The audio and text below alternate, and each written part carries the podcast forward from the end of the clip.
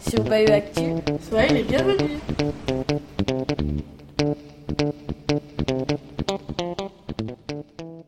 Bonjour et bienvenue sur Bayou Actu.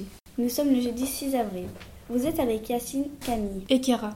BahutActu.fr BahutActu.fr BahutActu.fr En raison d'un mouvement de grève contre la réforme des retraites, nous ne sommes pas en mesure de vous proposer une émission en direct aujourd'hui. Cette émission a été enregistrée en début de semaine et vous est proposée en différé. Nous vous prions de nous en excuser.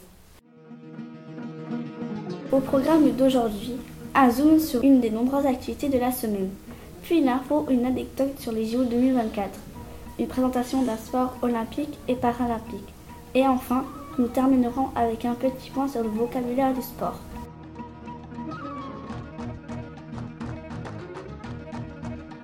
BahutActu.fr BahutActu.fr Mais pour commencer, Yacine, quel est le programme d'aujourd'hui? Aujourd'hui, il y a des découvertes handisport en sixième, du tir et de la course en quatrième. Il y aura également une course relais à 13h. D'autres activités prévues ont dû être annulées en raison de l'appel à la grève. Quel dommage Nous enchaînons avec un zoom sur l'une des nombreuses activités proposées de cette semaine. Aujourd'hui, nous allons découvrir comment les élèves de l'UP2A participent à la semaine olympique et paralympique. C'est un sujet de Yoann et Eva. Les élèves de l'UPE2A vont bientôt s'attaquer à une tâche passionnante. Ils vont travailler sur des textes en rapport avec le sport. L'objectif est de développer leur compréhension écrite et leur vocabulaire. Ils vont découvrir des sports traditionnels ou confidentiels venant de leur propre pays. Ensuite, les élèves vont mettre en pratique leur créativité en créant des affiches représentant ces sports. Ils vont pouvoir laisser libre cours à leur imagination pour que les affiches soient aussi colorées et représentatives que possible. Tout le monde pourra ainsi découvrir la richesse des sports de chaque pays. Un excellent projet pour stimuler la, créa- la créativité, la culture et l'apprentissage des élèves. Et maintenant, une info inattendue sur les JO 2024.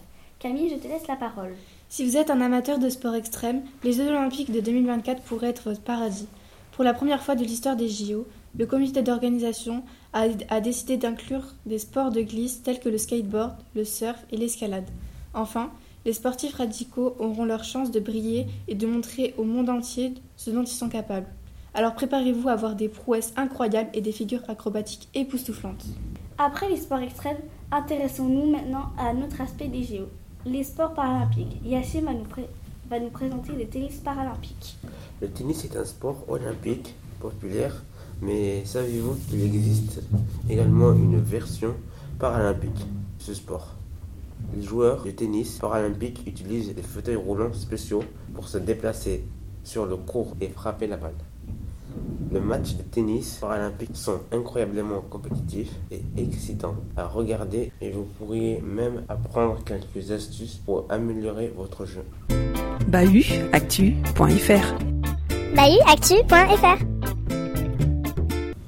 Peut-on faire du français avec du sport en même temps? Eh bien oui.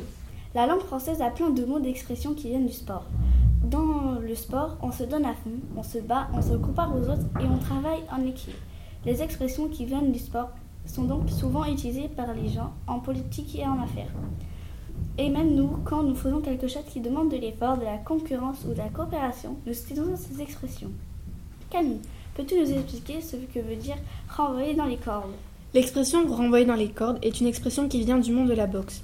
Elle signifie que lors d'un combat, un adversaire réussit à pousser l'autre jusqu'au corps du ring, l'empêchant ainsi de bouger et de se défendre.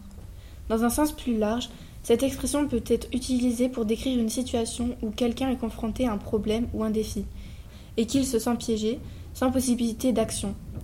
C'est alors comme si la personne était renvoyée dans les cordes de la situation. Merci pour ces explications amusantes. Merci. D'avoir suivi. Bayactu. À bientôt. C'est la fin de notre émission. Nous espérons que vous avez apprécié le sujet.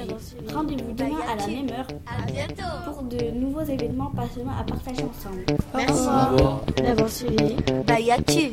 À bientôt. Merci. D'avoir suivi. Bayactu. À bientôt